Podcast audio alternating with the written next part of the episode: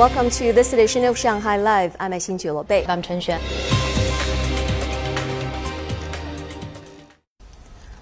The National Immigration Administration said today that immigration agents across China inspected 168 million border entries and exits in the first half of this year, up nearly 170% year on year and about 50% compared to the same period in 2019.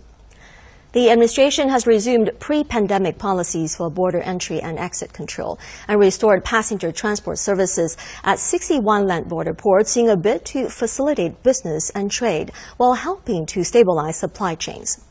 In the first six months, 16,000 cases involving obstruction of border agents were handled by the authorities.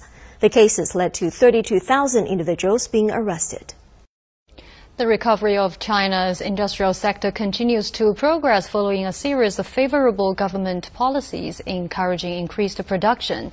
New figures were cited today at a news conference by the Ministry of Industry and Information Technology. Lei Shuran has the details. Officials reminded a news conference today that value-added industrial output grew 3.8% year-on-year in the first six months, citing data from the National Bureau of Statistics. The figure is a gauge of activity in manufacturing, mining, and utilities, and in June alone, it rose 4.4% compared to the same period last year.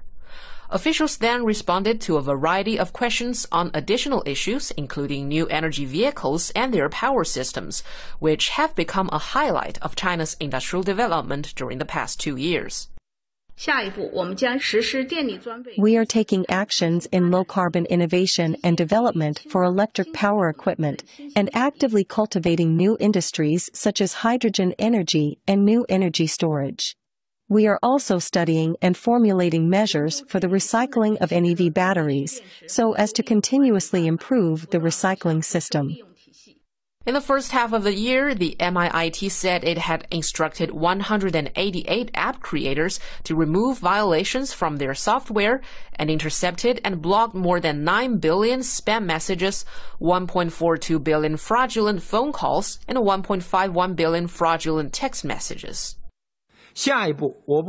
As a next step, the MIIT will refine standards and focus on key issues such as app stores and smart terminals. Strengthen management of the whole life cycle of online applications using a combination of technology and management, and focus on resolution of pain points such as deceptive and misleading downloads, mandatory automatic renewals, and other issues that are frequently complained about by users.